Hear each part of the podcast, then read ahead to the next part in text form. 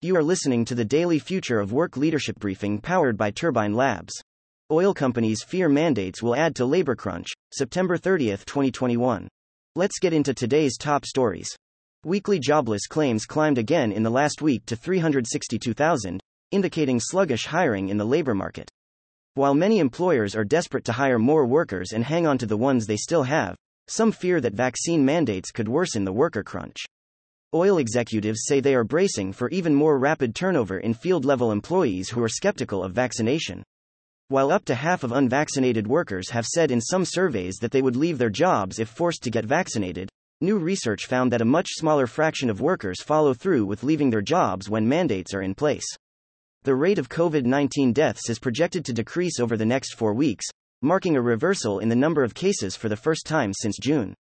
About fifty-five percent of the entire U S population is now fully vaccinated, with health officials employing multiple strategies to boost protection. Los Angeles officials indicated they plan to vote next week on one of the most strict measures in the country that would require proof of vaccination to enter most businesses. The U S Senate reached a funding deal on Wednesday that will avoid a government shutdown, but pressure to increase the federal debt limit and avoid a government default are intensifying. Republicans said they will reject legislation in the Senate to increase or suspend the debt limit, which they hope to tie to Democrats' massive social spending legislation. Paint is the latest material to be added to the list of shortages across the U S, driven by raw material constraints and price inflations. Companies continue to warn of the dual challenge ahead this holiday season, in which a shortage of labor workers could compound supply constraints. Aladdin on Broadway was canceled on Thursday just one day after reopening due to breakthrough coronavirus cases, underscoring the struggles of the performing arts amid outbreaks. While Aladdin was the first and only confirmed cancellation for a reopened Broadway production since June, singers and other performing artists have announced a string of cancellations due to coronavirus detections. Content facts.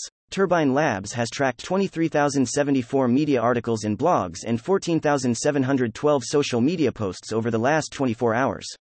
The next Turbine Labs leadership briefing will be delivered on Friday, October first, at nine thirty a m Eastern Time. Questions or feedback? Don't hesitate to reach out to us directly. Hi, I'm Annalisa, and I curated today's new Work Leadership Briefing powered by Turbine Labs.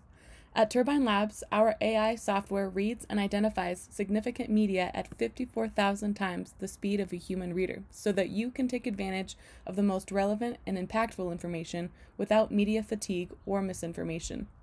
If you enjoyed this daily briefing, I invite you to like, subscribe, and share on social media.